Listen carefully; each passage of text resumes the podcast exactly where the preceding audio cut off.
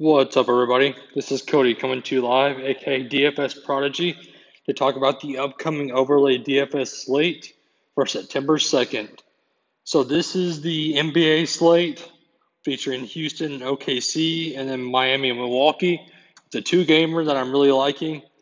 So, this is the small $2.50 tournament. Top 10% wins $18. 12 0 record gets you $718 in the bank. So, guys, today's slate's a little tough to me, and I, there's a, some key components that I'm looking for, some pivots that I'm looking at. So let's go over my basically my core. So up top is Greek Freak versus Harden.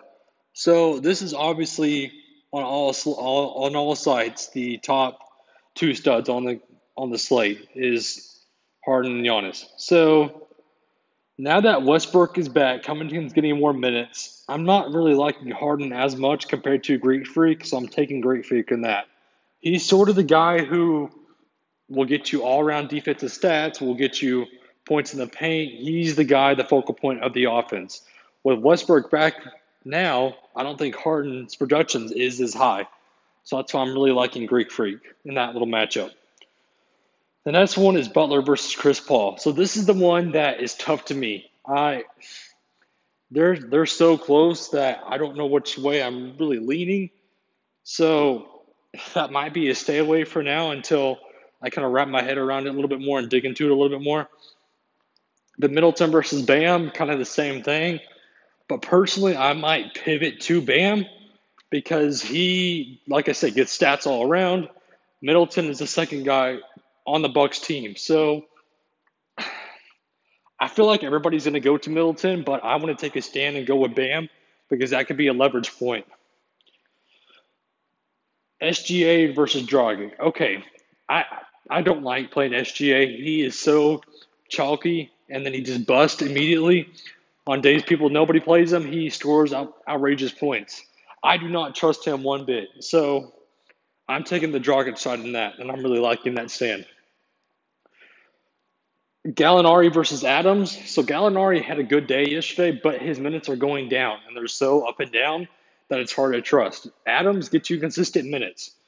He's playing 25 to 30 minutes every single night. So that's why I feel like Adams is the more key player in that offense now with Gallinari and shoulders shoulders back, and he's taking production away from Gallinari.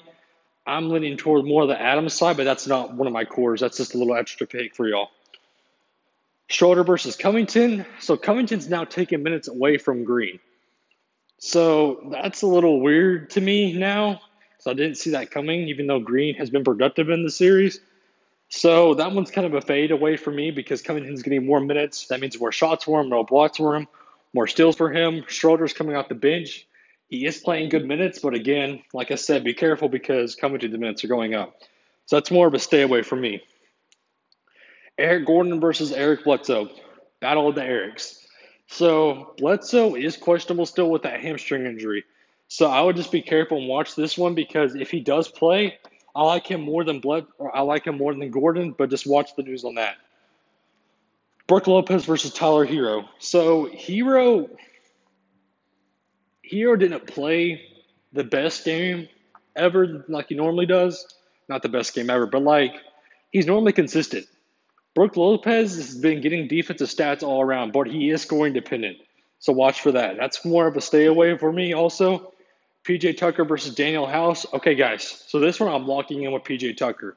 I know that sounds a little bit crazy at first because of PJ PJ Tucker is so inconsistent, but Danuel House's minutes are going all the way back down because of Westbrook being back. So his production is going lower. Tucker's going to get you solid minutes. He's starting. I'm liking Tucker in that matchup. Another one that I'm locking and loading in Jay Crowder versus Jeff Green. I love Jay Crowder as a value, especially on FanDuel and DK. But Crowder's minutes are there. He's starting, he's getting you minutes. Jeff Green minutes are going down. It's all about those minutes, guys.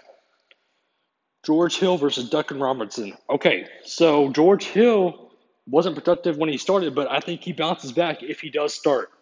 And Duncan Robertson has not been scoring the ball well in this series plus the minutes aren't there. I'm liking George Hill if he does start. Keyword if he does start.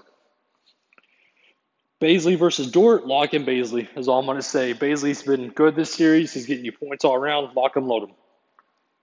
Iggy versus Connaughton. Okay, so Iggy's getting minutes. Connaughton's only going to play minutes in garbage time.